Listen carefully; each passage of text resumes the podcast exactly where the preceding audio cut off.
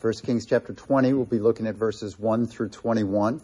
Uh, in the midst of uh, a terrible king, Ahab, we have this uh, wealth of things that we can learn as Christians. And so we uh, look at that uh, our second week this week. Chapter 20 of 1 Kings, starting in verse 1. This is God's word, eternally true. Now Ben Hadad, king of Aram, mustered his entire army, accompanied by 32 kings with their horses and chariots. He went up and besieged Samaria and attacked it. He sent messengers into the city to Ahab, king of Israel, saying, This is what Ben Hadad says Your silver and gold are mine, and the best of your wives and children are mine. The king of Israel answered, Just as you say, my lord, the king. I and all I have are yours the messengers came again and said, This is what Ben Hadad says I sent to demand your silver and gold, your wives and your children. But about this time tomorrow, I am going to send my officials to search your palace and the houses of your officials. They will seize everything you value and carry it away. The king of Israel summoned all the elders of the land and said to them, See how this man is looking for trouble. When he sent for my wives and my children, my silver and my gold, I did not refuse him.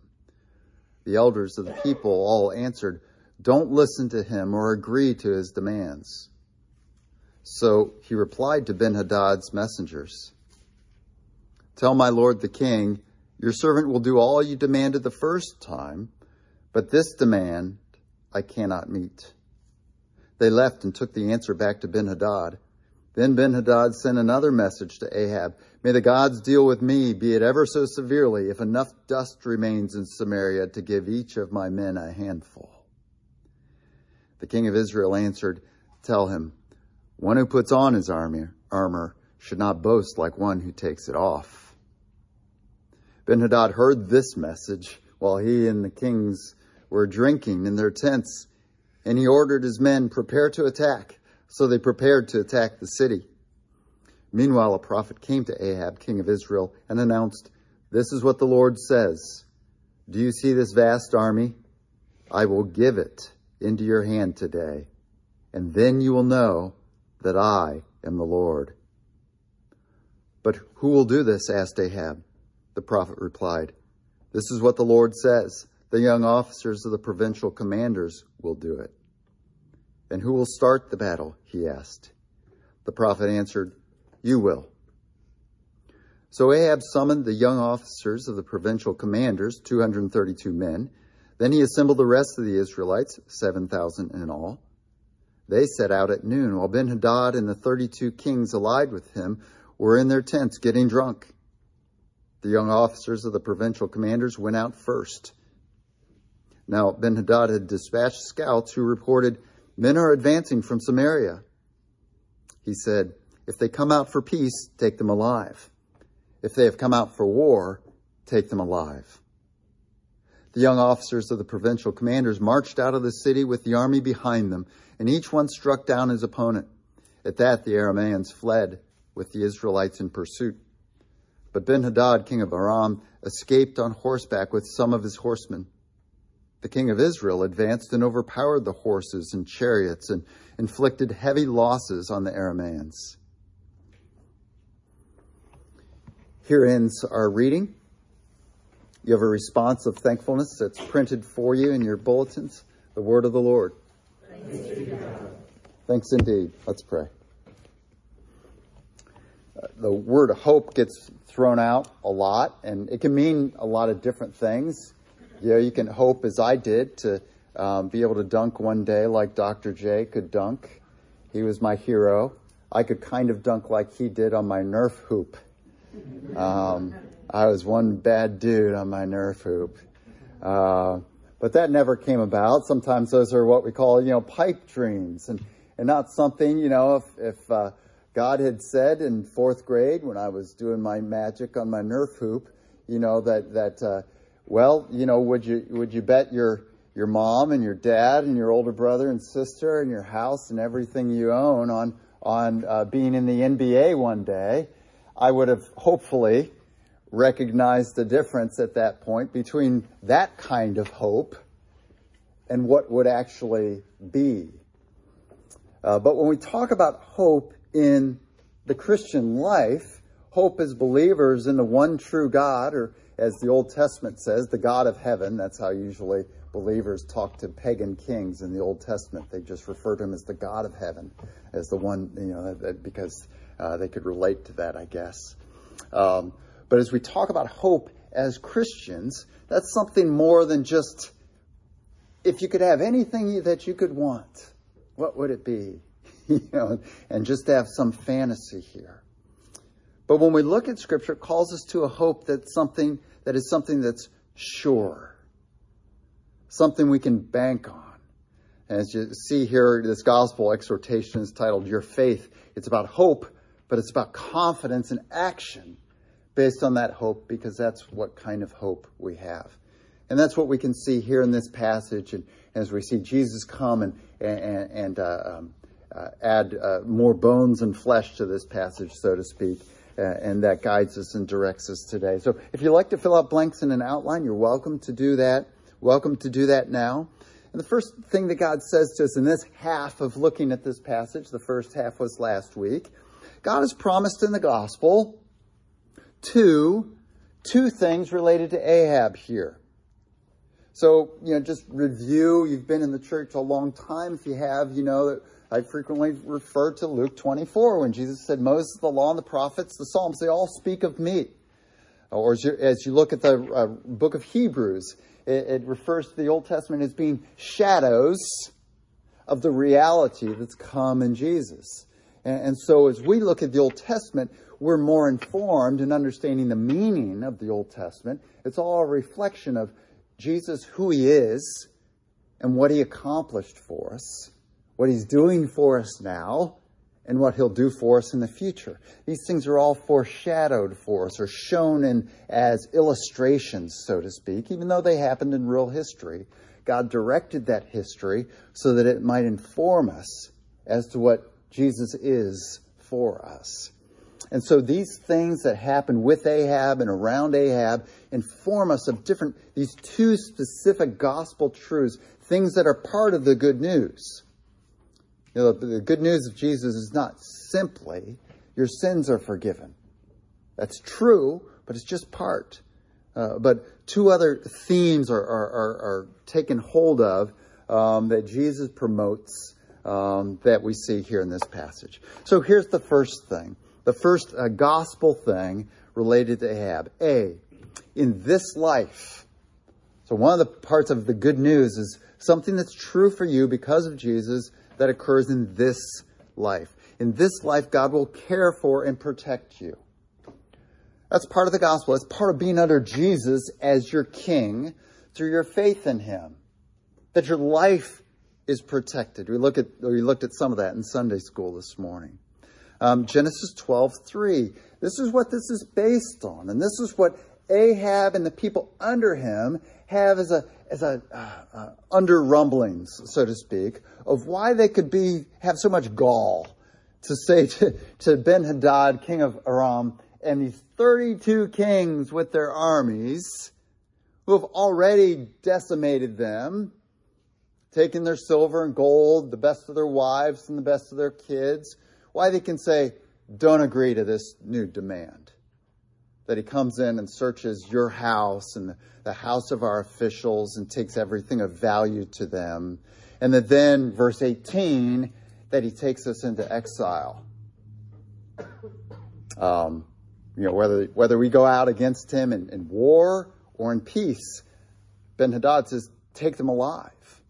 Exile is on, is, you know, in, in view here. And, and as you know, if you've been with us for a couple of months here, a couple of months, haha, in, in First Kings, um, you, you, know that those who re- are receiving First and Second Kings are in exile. So when they read that in verse 18, take them alive, they say, yeah, I was taken alive. Um, not by Ben Hadad, but, but by either, uh, uh, by um, Shalmaneser of, of, of uh, um, Assyria for those in the north and for those in the south by Nebuchadnezzar. Uh, but in this life, God will care for you and protect you. And this was based on Genesis 12 3. Um, God said to Abraham as he establishes a, a, covenant with a particular person, not just all mankind like, he's, like he does with Noah, where he says, I'll protect you and give you the seasons. That's a covenant with everybody, but a covenant with a particular person and his descendants, Abraham. He says that he will be with him. Um, Genesis 26 3, I will be with you. Uh, God says to Abraham's descendant Jacob, I'll be with you to uh, Abraham, he had said in, in that initial covenant with Abraham, I will bless those who bless you, and I will curse those who curse you. And Ben Hadad here in this passage was coming to Abraham's descendants and curse.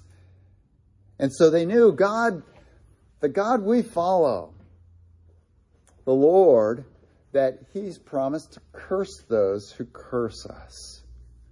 Uh, and, and so they have a measure of hope here. And that's the measure of hope we can have um, in the gospel. Um, Luke 12, verses 6 and 7 that Jim read for us, that, that Jesus said, Don't worry, you're worth more than many sparrows. And God protects and upholds the sparrows. So don't worry. Um, we have this covenant protection, this protection that God has promised to us in life. Second thing, gospel thing related to Ahab here is that in eternity, so in life, God will protect you, will care for you, and in eternity, God will give you an inheritance. God will give you an inheritance that He will keep for you until then. So there's an inheritance, as Peter says in 1 Peter 1, kept in heaven for you until the last day when Jesus comes back, and you'll take hold of that inheritance in the new heavens and new and new earth. Um, Genesis 12, 7. Uh, the Lord appeared to Abram and said, To your offspring I will give this land. So, what was inheritance back in Old Testament days? It was land. It was a plot of land in the promised land. That was their inheritance, and that's how the Old Testament speaks of the land, the promised land. For instance, in Exodus 32, as Moses is praying to the Lord for the people after the golden calf, um, the, uh, God says, I will give, or actually, Moses repeats this covenant promise to the Lord when the Lord's going to wipe out his people. Uh, the Lord, uh, Moses intercedes for them and says, God, you've promised, I will give your descendants, you promised to Abraham, I'll give your descendants all this land I promised them, and it will be their inheritance. Okay. As a Christian person, you need to read the word inheritance as a key word in Scripture. It's key in the Old Testament. It's promised land. That's what it's speaking of, an inheritance. It's not speaking of like when you know, your father dies and there's a will and that kind of thing. I mean, it's related. The concept is. But in the Old Testament, inheritance is talking about your plot of land distributed to you or your forefather by Joshua when you took the promised land. And you were not to give it away to someone else.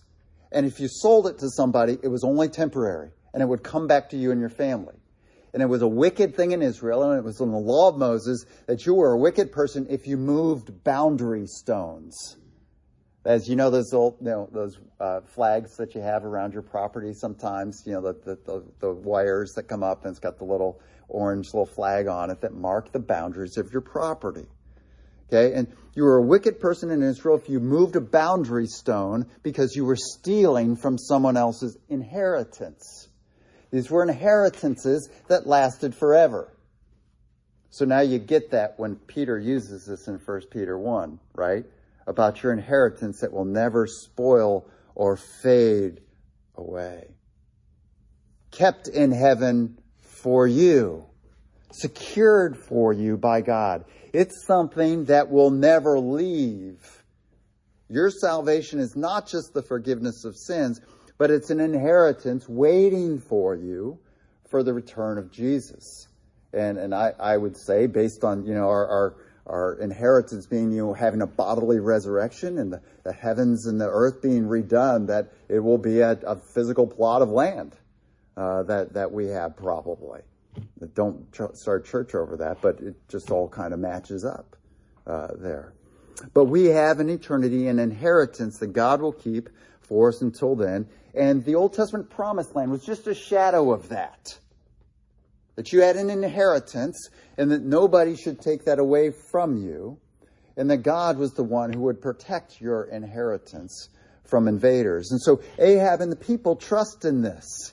God's promised this land to us, and these Arameans who are not Israelites are in, and they're trying in this land, and they're trying to take this land, which is our inheritance, from us. But God said this would be a permanent inheritance to us, not something we would lose.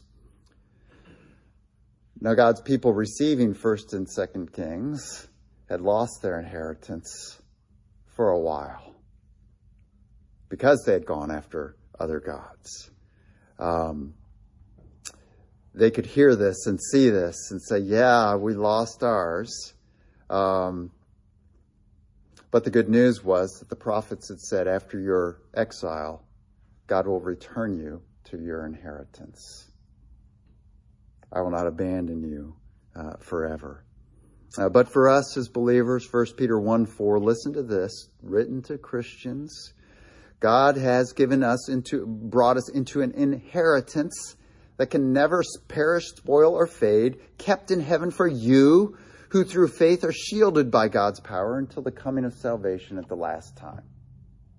So you have an inheritance. This is part of the good news. There's an inheritance for you. Colossians 1:12. This is uh, our part of our call to worship and declaration of the gospel this morning. You can see it on the top of your bulletin, very first thing. We give thanks to the Father because He's qualified us to share in the inheritance of saints in the kingdom of light. Don't gloss over that term inheritance. This is part of the gospel. There's an inheritance for us. There's something for us there. It's not just the forgiveness of sins. The forgiveness of sins just gets us into the door of this inheritance that God has for us in his kingdom. Hebrews 9:15 For this reason Christ is the mediator of a new covenant. What do new covenant people get? What do Christians get? Those who are called may receive the promised eternal inheritance. Okay, so two things we get in the gospel that are addressed in this Ahab passage here. The first thing is protection in your life. You get that in the gospel. Jesus is king and he reigns in heaven. He sat down at the right hand of God in Ephesians 1 23. He rules over all things, all principalities, that's satanic and human. He rules over all things for the sake of his church. That's for you. He's not ruling over all people, forcing people to do good things, but he is sovereignly ruling over all things for your protection now. Nothing's happening to you in life that is not under the sovereign care and protection of Jesus, your King, who's reigning over everything for the sake of you, the church. And the other thing you're getting in eternity is an, inheritance. Now, number two. Number two. Know that God offers life protection and eternal inheritance to even the worst of sinners. So these two promises can come to even the worst of sinners. And then in your parentheses here, just a reminder this is Ahab. and God is offering to Ahab protection in his life and to keep his inheritance. Now, why do we say this is Ahab? Well, just look back a couple chapters. Go to chapter 16, verse 33. Let's see how Ahab stacks up to other kings.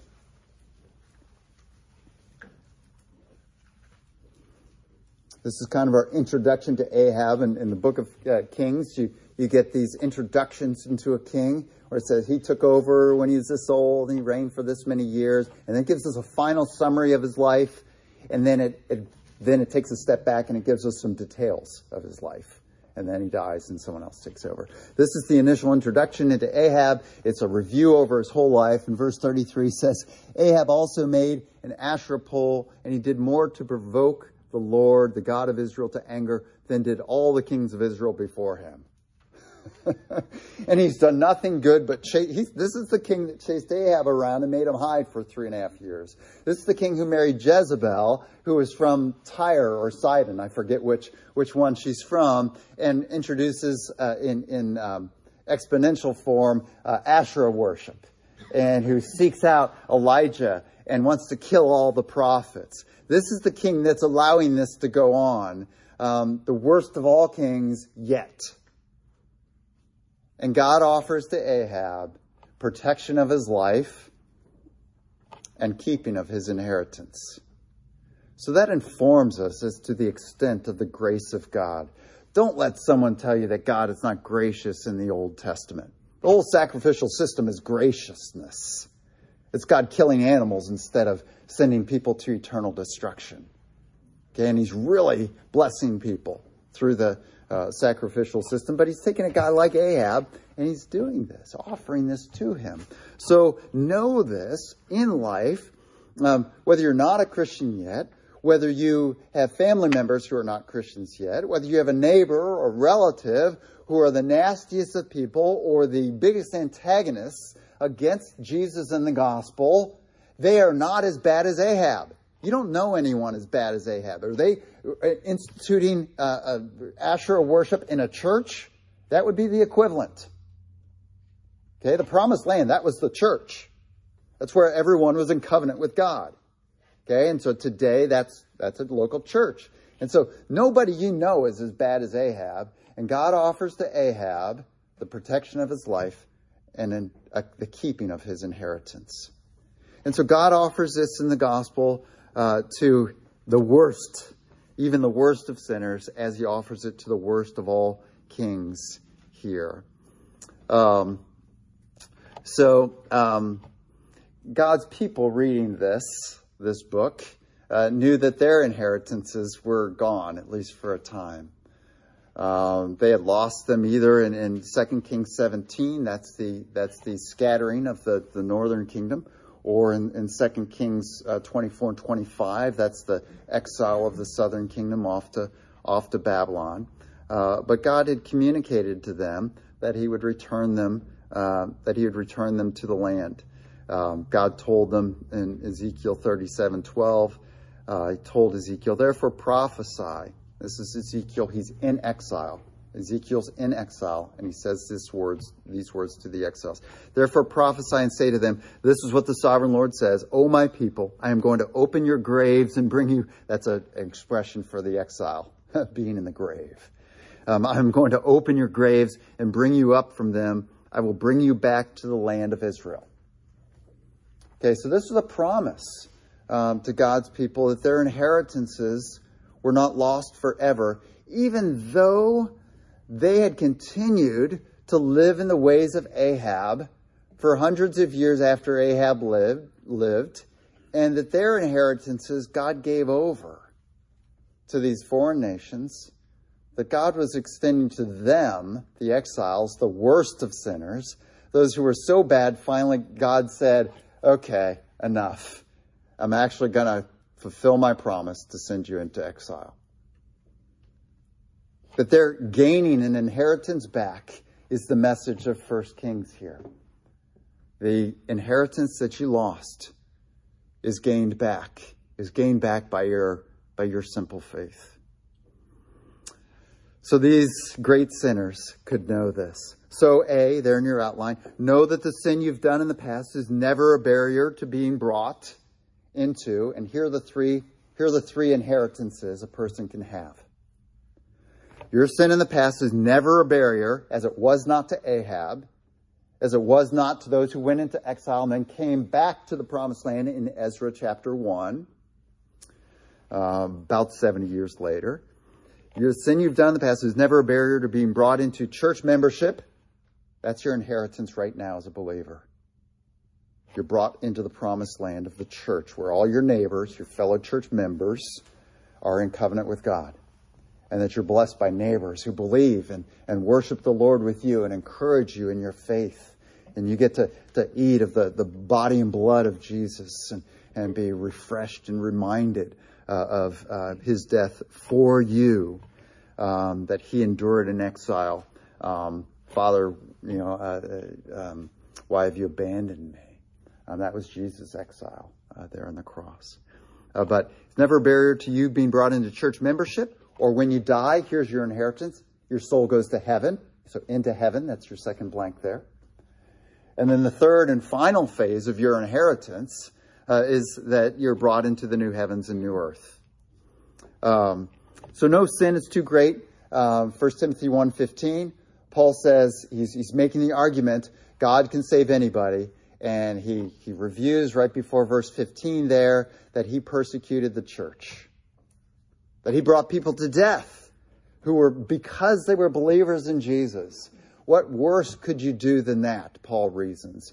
And so, therefore, if God can bring me to faith, if God has forgiven my sin for persecuting the church and killing Christians, then he can forgive anyone's sins.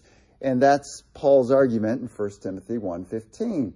That God has saved me, the worst of sinners, is what Paul calls himself because of his record of persecuting the church. So B, application for you who are a believer, you know, be, be assured in your faith, but secondly, B, know that there is no friend, no friend or relative of yours that God will not save because his or her number or severity of sins is too great.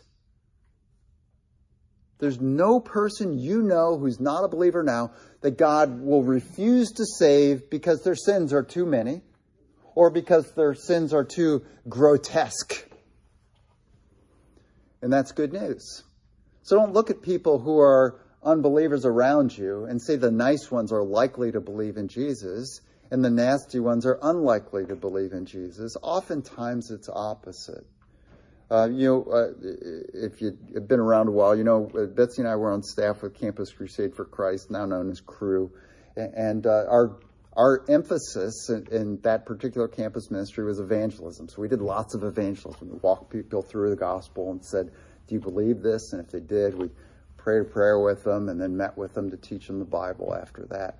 And, and, and my experiences, which was literally hundreds and hundreds, I, I calculated it once and it was like, well, anyway, there's a lot of people. And, and, and um, the people I thought, oh, this guy will believe, didn't and the people I thought, man, what am I doing here? Often they did.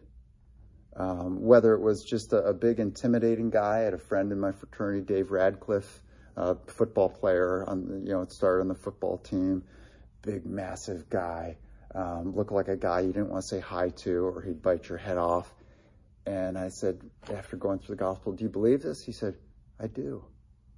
And, and he believed. And, and, and um, I remember a guy that uh, you know, Betsy met this this one Rob Gallion, who was a, a, science guy, and I was in biology and chemistry classes with with Rob, and and um, and, and, you know so all this stuff that we're getting in, in our biology and chemistry classes of evolution and this kind of thing, and he doesn't even like psychology and sociology because it's a soft science and less exact remember right where we were, walking on the sidewalk in front of the science building at Wittenberg University, and him talking about that. And, and he hears the gospel and he believes. Uh, and and um, um, supported us in ministry financially after that, after college, and just uh, you know, and, and, so you just never know. So don't pe- look at people that way. All the Christians were saying, if anyone won't believe, it's Saul of Tarsus. so remember that. Um, so um, believe there is no Believe that there is no friend or relative of yours that God will not save because uh, they have too many sins or the severity of their sins is too great. Therefore, next line for you speak with them about Jesus. Speak with them about Jesus and hopefully just be wonderfully surprised.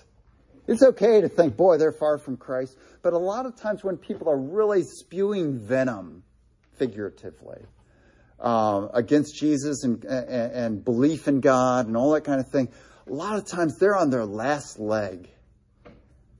They're about they're they're screaming their last scream, and then they're going to rest on their side on the dirt and say, "Why am I so upset?" You know, and that's what Paul was on on the road to Damascus. That his last scream against his God.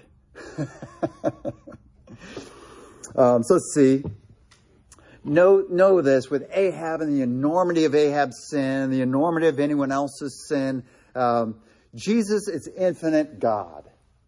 Jesus is infinite God. God is infinite. And Jesus, and one of the reasons it's so important that we cling to this doctrine that Jesus is not only fully human, but also fully God, is because we need his infinitude, if that's a word.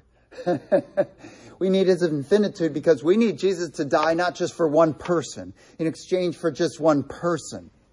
If Jesus is just a man and he was perfect in all his obedience, maybe then he could substitute for one person.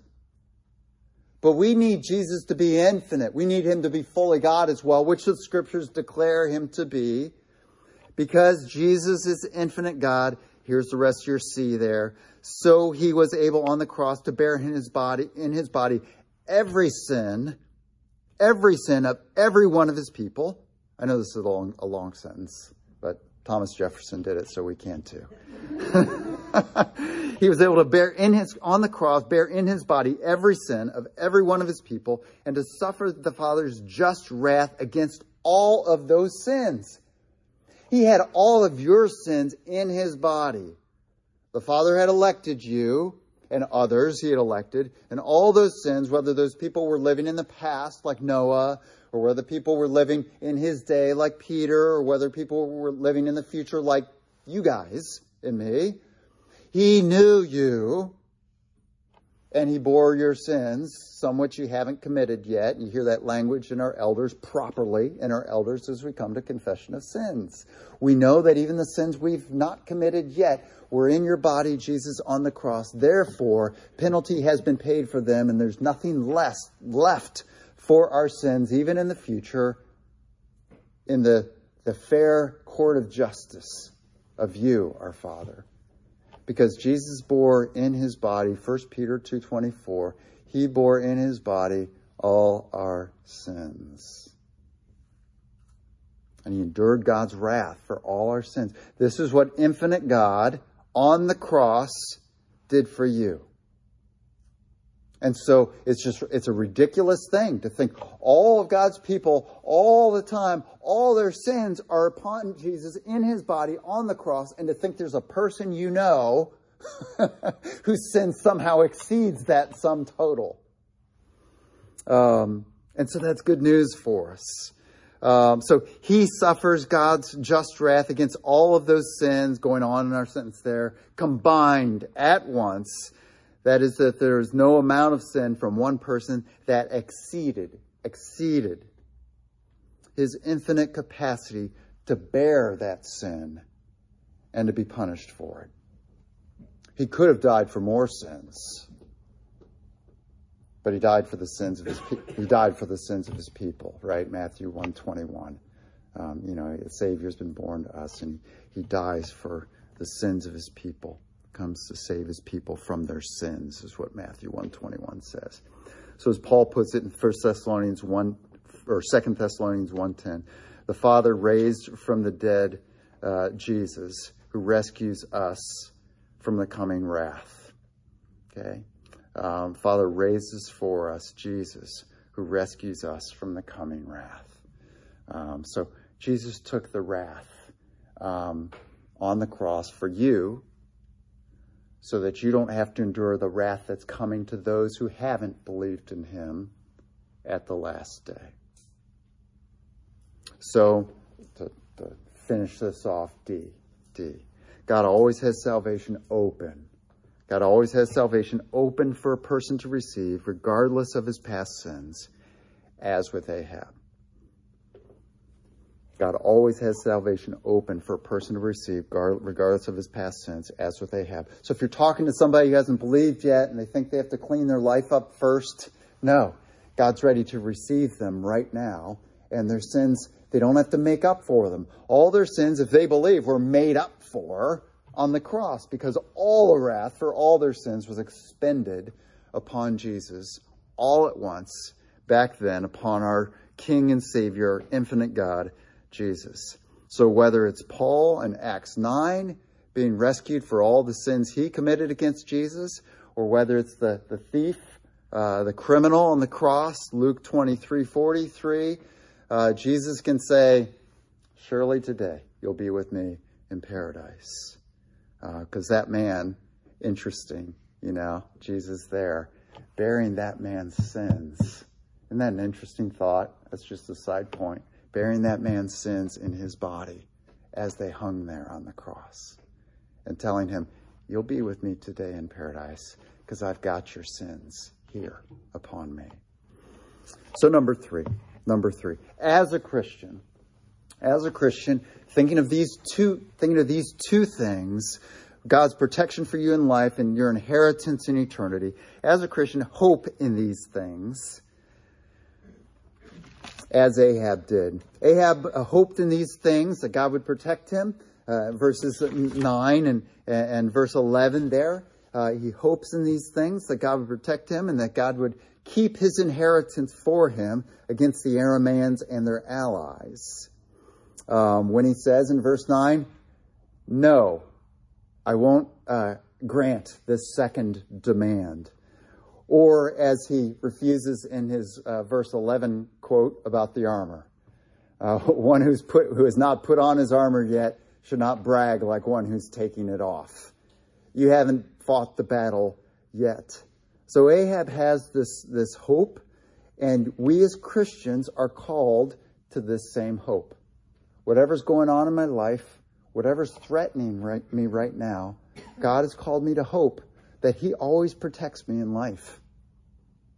And even in death, God has called me to this hope that I will have an eternal inheritance, that there's something for me and it's better, right? An, an inheritance is better than what you have right now. Um, we're called to that hope. Uh, we're to cling to that. So the first verse from 1 Peter 1 that Jim read for us this morning.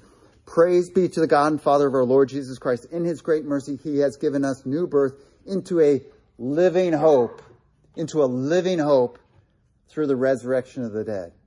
Jesus has, Jesus has gone to take his inheritance and he's been protected through death. And our hope, in, that's shown in the resurrection. And so we're called to this kind of hope that's a living hope that we keep with us all our lives, that there's an inheritance for us in the future, and that God will protect us always. So, uh, A, there in your outline. A few things about hope, this kind of hope that we have. Hope includes first belief in what is promised. Belief in what is promised. Uh, Ahab believes. If you look at verse 14, the prophet comes to him after he gives this rejection based on a covenant promise to Abraham. He says, No, you're not going to take it all. Um, but then a prophet comes to him and says, God will give you victory. And so Ahab has this, has this hope. He believes this. And, and he asks a follow up question to this. It's not a question of doubt. It's a, a question of, you know, just, okay, great. And he says, Who will do this? Is it me? Do I have to hire troops from the Philistines or some, you know, other kings had done those, those kind of things? Who does this? And, and the Lord answers him there. Uh, but, but Jesus says this to us as well. Hope includes first belief. Jesus says the work of God is this to believe in the one whom God has sent. That's step A. You believe. Um, and so hope calls us to believe. Then B, hope includes, secondly, action. Hope includes action. We believe first and then we act. And this action is an action that comes from belief. Those are your two blanks. Hope includes, secondly, action that comes from what we have believed, which is what God has said is true, what God has promised.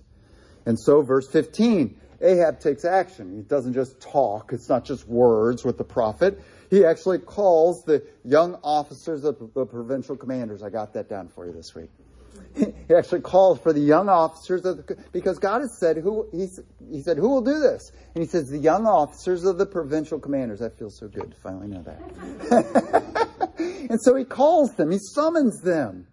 He takes action. He really believes, and if you really believe, you take action on your belief.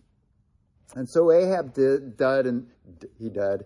Ahab did, and that's an example uh, for us there. He acts in belief on these two assurances from God, calls these young officers of the provincial commanders, and he sends them out first, too. That was Ahab's other question. Who starts the battle? And the Lord answers him through the prophet, You will. So Ahab says, Okay, great, we're, we're marching out. We're not going to wait here behind our wall, behind our fortress. We're going to go start the battle. And so Ahab does this. He takes action based on, based on his belief. He's sure what he's heard is true. He's sure God will fulfill his covenant promise regarding inheritances. So we're told in Hebrews 11:1 1, that we're to be um, uh, we're to be sure of these things um, and take action. Um, James uh, 2 26. Um, James says, As the body without the spirit is dead, so faith without deeds is dead. If someone believes, how do you tell if it's true belief or not? Are they doing deeds that are spilling out from this belief? Are they acting according to the things that are promised? And James is clear it's not the deeds that save us, but the, the faith that saves us does deeds. And the faith that saves Ahab gathers the young officers of the provincial commanders. I'm going to keep saying that because it feels good. And, and he, he gathers them and then he sends out them out first. That's how you know he really believes that God is going to rescue him and the people. Um, so that's James 2.26. Uh, now, when I was in uh, middle school, junior high for us older folks, when I was in junior high, Willis Junior High, Frank B. Willis Junior High, Frank B. Willis was running against FDR uh, for the Democratic nomination at some point in the 40s, and he spoke at Gray Chapel in my hometown, political speech in his uh, uh, campaign, and he had just had a big meal, and he, he spoke there, walked off stage, had a heart attack, and died. So we named a high school after him, which was the junior high when I went to school. uh, after we, uh, anyway, um, but uh, Uh, in, ju- in junior high, I lived on Northwood Drive in Delaware, Ohio. And behind, well, actually, uh, just across the street, behind what would become my best friend's house, they built a house when I was in seventh grade, and it was behind his house, was a pond. And in Ohio, it got cold enough that the pond would freeze over. And we would ice skate on this pond. In the summer, we would swim in it um, and get a, that pond scum mud in our between our toes as we walked out in there. But in, in the winter, we could skate. We we did hockey and skated around, all that kind of thing. But it was Ohio. It wasn't Rochester, New York, where I was from, where things were just cold, cold, cold. You know, like Buffalo right now. Um, and, and uh, but you know, it was always a, a question in Ohio: was the pond all the ice frozen solid enough? for us to skate on? Or would we wind, wind up trying to swim with skates? and so, you know, if my brother and sister had been across and there, I'd say, how's the ice? Is it solid? And I was going across to it and they'd say, it's fine. You can, you can go all over the place. Now, if I believed what they said, I would just put on my skates and just start skating all over the place. But that's, that's action based on faith. action based on something I believe in the trustworthiness of my brother and sister. Um, and so that's that's the difference when we talk about this this hope that we have. It's a hope that takes action. It's a hope that actually puts on the skates and goes out there on the ice. So understand your next line there. Understand that God ordinarily accomplishes His promises through through your subsequent action, and uh, that assumes your action that assumes that His promises are true. God ordinary, and that's what we talked about in our, our um, confessing what we believe this morning.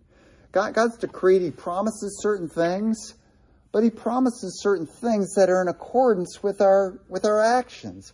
God ordinarily accomplishes His decree through means, and that's through people. And so, how how did He accomplish His decree His decree to save me through Tracy Cauldron sharing the gospel with my sister who shared the gospel with me. People doing things. I've come to believe this. I believe your eternity rests on this, so therefore I'm sharing this message with you that Jesus died on the cross for sins and for your sins if you believe. And so God accomplishes things through our actions. And so we see these various actions in these various verses that I've listed there for you. Thus, number four, as a Christian, as a Christian, act. Live your life. As a Christian, act. Live your life in confidence. Act in confidence that God will always protect you in your life, act with confidence that God will always protect you and in confidence that he has reserved for you an eternal inheritance. That, that, that's what lies before you in the end. So Ahab acts in belief of these two assurances of God as he, as he does what he does here in verses 14 through 17. Um, he acts on it. He's sure of this. Hebrews 11, 1 reads, Now faith is being sure of what we hope for. Faith is being sure of what we hope for and certain of what we do not see. None of us can see that God is taking care of us. That's all by faith. So, you know, Bill prays and his son is taken care of. Other people would say that's happenstance. It's faith where we say, God heard my prayer. He knew this was going on. He just troubled my spirit a little bit so that I prayed for my son's um, safety, and God brought his safety about. And it wasn't even just through him not seeing accidents, but actually almost being in a couple of accidents that didn't happen so that I would know that I, Yahweh, am the Lord. I hear and that I answer prayer. Okay, that's all by faith. You know, and the atheist would say, ah, but we're sure of and certain of what we do not see. So you ask A. Here are the things we can ask and answer. A.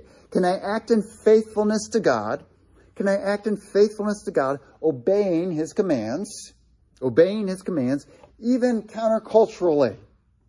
When I'm obeying, when everyone's going to say, you're a nut, or you believe that, I hate people like you. Oh, are you one of those born againers, as they used to say in the 80s? Are you one of those Christians? Are you one of those bigots? One of those unloving people? You know, we can un- unpack that. No, we're not. We're actually loving. Um, but, but can I have, can I have, can I act in faithfulness, obeying God's commands, even counterculturally, because I know that God has my back, as we say. That God has my back in life. And our answer to this, of course, is yes. Romans 8:28. God's working out all things. One of the consequences of Jesus being at the right hand of God's God's throne eh, eh, is that he's working all things out together for our good. He's called us to himself, and now he's working everything out together for our good. So we can proceed confidently in life, doing what's right, and not worrying about what might happen to us if we do what's right. When we kind of sense that if I do what, if I do what's right, you know what's going to hit the fan. We can go ahead and do what's right and know that we're in God's sovereign care for us. Even though 32 kings and Ben Hadad are after us and they've already stolen our silver and gold and our wives and our kids. Okay? So when we have those tough decisions of faith in life, we can know that God has our back and that he protects us in all things. Just like he did Ahab, and Ahab was bad. you folks are being more faithful than Ahab. You're here this morning. Ahab wasn't. This was his first act of faith in his whole life that we know of. Second question you can ask Can I have no fear of death? Because in death my soul will find that mere faith in Jesus, mere faith in Jesus is all that's required to receive an eternal inheritance. Can you have no fear in death? And as death approaches, and the answer, of course, here too is yes. I can have no fear of death. Ephesians 2 8 and 9. You know, we're saved through faith. Mere faith. You know, it really is an excellent question to ask if you've had any evangelism training at all that says, you know, if you died, you ask somebody, you know, if you died tonight and we're standing before God and he says, why should I let you into heaven? What would you say? It really is a good question and a good answer because I have faith in Jesus. That's why you should let me in. Well, what about you're a good boy too? Nope. That's not why God will let me into heaven. Mere faith in Jesus. Mere faith in Jesus. God will protect me. God will keep my inheritance because of mere faith in Jesus. And, and, so that's good. That's good enough. And that's what we can have confidence in. Our hope is not in us being good enough. Our, not, our hope is not in us believing in Jesus and then being faithful. Our hope is in Jesus, that our sins were in his body on the cross, and then he suffered all the wrath that is due those sins then. Now, see, faithfulness is supported by the certainty of these two promises. That is, if you keep these things in mind, my eternity is secure. My inheritance in heaven is secure. And God will always protect me in life. If I keep these two things in life, that frees me up to be more faithful because I realize nothing can harm me. Nothing can take away my inheritance in eternity. Nothing can take away the fact that God will protect me in all things, even if He's protecting me through death. So, faithfulness is supported by the certainty of these two promises. And so you see, is the more confident I am of these promises, the more faithful you will be. So we have that example with Shadrach, Meshach, and Abednego. They're confident either way. They kind of give that, that, that bold, bold statement uh, to Nebuchadnezzar. We will not bow, and our God will save us when you toss us into this fiery furnace. And then they say, but even if not, we will not bow to you. You're not God. They knew their God would rescue them in life or in death. And so they were able to be faithful in their exile, which is what we're in, surrounded by unbelievers all the time, except right now.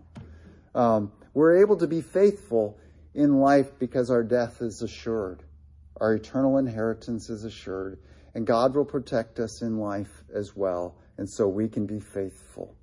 Nothing's gonna, we're, we're bulletproof, right? Now we may die, but we're bulletproof. Now, lastly, lastly, number five. Number five. Uh, as you proceed in living life in faithfulness to God, don't shrink back in your faith. Don't shrink back in your faith upon the threats of unbelievers.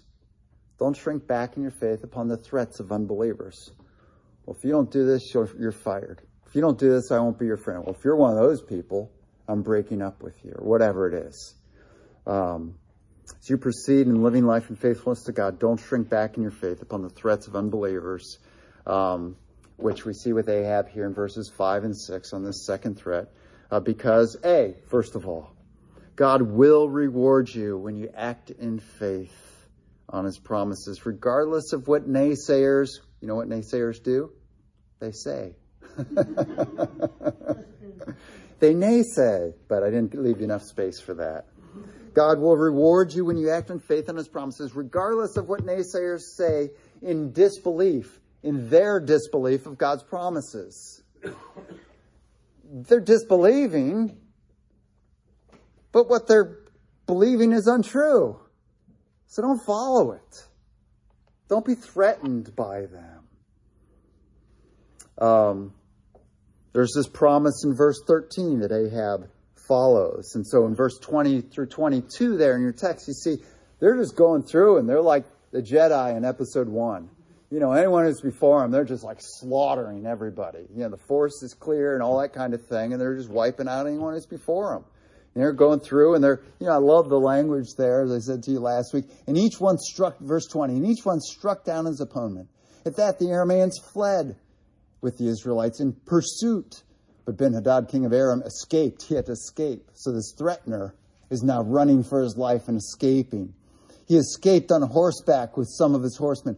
But, verse 21, the king of Israel advanced and overpowered the horses and chariots and inflicted heavy losses on the Arameans. Um, so Colossians 3.24 says, You know you will receive an inheritance from the Lord as a reward. That's what God says to us as Christians. Just keep being faithful. You know you will receive an inheritance as a reward. Revelation 22:12 says, Jesus says, Behold, I am coming soon. My reward is with me. 1 Peter 1, verses 4 and 5. We have an inheritance that can never perish, spoil, or fade, kept in heaven for you, who through faith are shielded by God's power until the coming of salvation that is ready to be revealed in the last time. So it's there. All it has to happen is the last time has to come. That is when Jesus comes back. That's what Peter's talking about there. So everything's true, even though the unbeliever who's threatening you or calling you a fool can't see it. But just because he's blind and can't see that there's a wall in front of him that he's about to walk into doesn't mean that there's not a wall in front of him that he's about to walk into. So don't be swayed by his words or threatened by them or, or, or moved in any way toward him. So B, the naysayer, the threat giver, is not greater. Another thing we see in this passage. The naysayer, which is Ben Hadad, is, a, is not greater. He's not stronger. He's not smarter or more knowledgeable than God. And even if he or she were Satan himself. So, verse 13 God is the one who gives victory on the earth. So, Tim Tebow is right. All things are under God's sovereignty. Okay? God is the one who gives victory, not a strong king with a strong army, who, by the way, has 32 other kings with armies. That doesn't decide the battle. Um, you know, that's, that's Ecclesiastes. It's what Solomon realized at the end of his life. The race is not to the swift. It should be. Nor is the battle to the strong. It should be. But Solomon recognized it's who God wants to win. That's who wins. Um, and, and, so, you know, the naysayer is not greater uh, than God. God decides the battle. Uh, Luke 12, uh, Jesus says this in verses 4 and 5 that Jim read for you. Jesus put it emphatically there. He says, I tell you, my friends, do not be afraid of those who kill the body.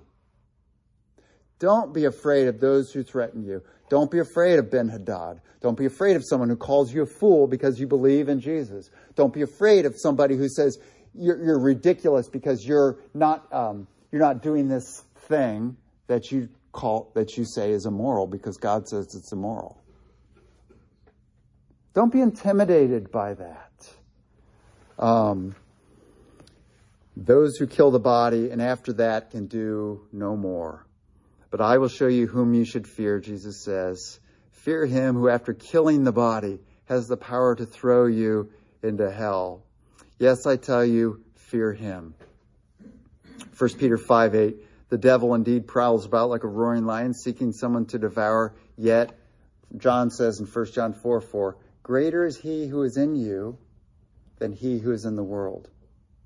So even if that person who's making fun of you or, or, or chiding you or, or, or threatening you in some way because of your faith in Jesus, even if they seem powerful to you, even if they were the devil himself, greater is the one who is in you than he who is in the world. The outcome of whatever it is is in the hands of our God, not in the hands of that person, not in the hands of Ben Hadad, though they may think it. Um, Revelation 12, we've been looking at at Sunday school. Even God's angels are stronger than Satan and his angels. Um, so basically, God rules. Remember that. God rules over all things. He's the great and powerful one. He determines destinies. He determines the outcome of everything. Others for all their boastings and threats, and for all the people that gather around them, because broad is the road that leads to destruction, and many enter through it no matter how many people they gather around them to make you, to gather around you and to say you're a fool, they're not deciding the outcome. God gives the victory. So remember that. Then C. Remember that human antagonists, another way to look at this to help you out when you're being made fun of for your faith. Remember that human antagonists often have lives that undermine their opinion, that undermine their opinion and threat from holding any weight so in other words, don't let their threats, don't let their, their making fun of you have any weight with you. Look at their lives. See, we see that here. There's a battle at hand, and what's Ben Hadad doing? He's getting drunk. And the other king's with him. And the battle's starting, and they're in a tent getting drunk. They're not ready for, they're not ready for battle. Um, they're making boasts, and they haven't put on their armor yet. and we're to, we're to see that with the people around us. Note this about the people around you. You know, uh, Second Corinthians 4 4, Satan has blinded the minds of the unbelieving. They have blind minds. There are things that are true that they're not seeing, and they're speaking out of blindness. It's like a blind person saying there are four other people in this room when they just walked into the room and they don't know if a single person's in there. Matthew 15, 12 through 14, Jesus said the Pharisees were blind guides. Don't follow them. They're leading people into a ditch. Uh, Romans 1, 18 through 32. Despite what the world says, they're living lives of foolishness. They're bowing down to the creature instead of the creator. Dumb thing to do. Or people that Peter talked about in 1 Peter 4, living you know, lives of debauchery and, and chiding you because you're not running with them anymore like you used to before you had faith in Jesus. Hold firm. Note this about the people who make fun of us for our faith. They're spiritually blind. They're full of empty and uninformed words. They don't know more than you, they know less than you. Empty and uninformed words. Words without understanding. They don't understand more than you, they understand less. They're vastly uninformed. They're blind guides. They stand in league with those who crucified Jesus. People who are blind put Jesus on the cross, as we would have in our blindness. Um, people who are, are chiding us have lives of immorality. That's seen here in this passage. Look at their lives. They have lives of immorality, whether that's just how they treat people, how they talk about people, how they cheat in certain things and cut corners, and whether or not they're talking about it, they are paying for it. Now, they're not highlighting that because they don't want it emphasized that what I am doing has bad consequences. They want you to join them in what they're doing to kind of bolster them into thinking, maybe I am okay. He's doing it too. See, there's one more person doing it. And so look at a person's life and say, this person's eating the pudding they've made, and they've made the pudding with cayenne pepper in it. Hopefully, you don't like that, and that illustration worked. so, look at the lives of people who are making fun of you for their faith. How's their relationship with their kids? How's their relationship with their mom and their dad? How is their relationship with their siblings? How, how, do, their, how do their bosses look down upon them? How's that, you know, Dr. Phil, how's that working for you? Okay. Um, th- this person's not a naysayer or a threatener, but I have a, a, a, neighbor that's about five years old, and he was helping me rake leaves um, this week on Wednesday, helping him me rake leaves down my driveway. His name's Emmett, and Emmett always has funny things to say to his parents, and he's a nice, nice little boy. And uh, I didn't know it at the time. I found it the next day. It was his dad's birthday. Um, and uh, he, he said, How old are you? And I said, 55. And he said, Oh, my dad's older than you. He's 42. I didn't argue. One of the funny things about Kramer on Seinfeld is he argues with, you know, like he argues with a chimpanzee and Just realize that. You know, people who are arguing with you, they're the five year old saying, My dad is older than you. He's 42 and you're 13 years older. You just say, oh, okay. Which is what I do. Oh, okay. And, and uh, realize that about unbelievers. You know, they're, they're five year olds or less in terms of their understanding of what life is about and what eternity is about. Um, so, summary for you. God's protection today and eternal inheritance. God's protection today and eternal inheritance for you in the end. Christ has gained back for you. So these two things we talked about last week that Adam lost for you. He lost for you your inheritance. he lost for you Christ's protection. That Christ has gained those things back for you as you have laid hold of it through your faith in him as you've laid as you've laid hold of it through your faith in him. And then secondly, therefore proceed, proceed in confident belief, in confident belief that God will provide these things, his protection for you in life and, and inheritance for you in eternity, in life and, and, and death and beyond. Um, in life and death and beyond, or evermore, or in eternity. Let's pray.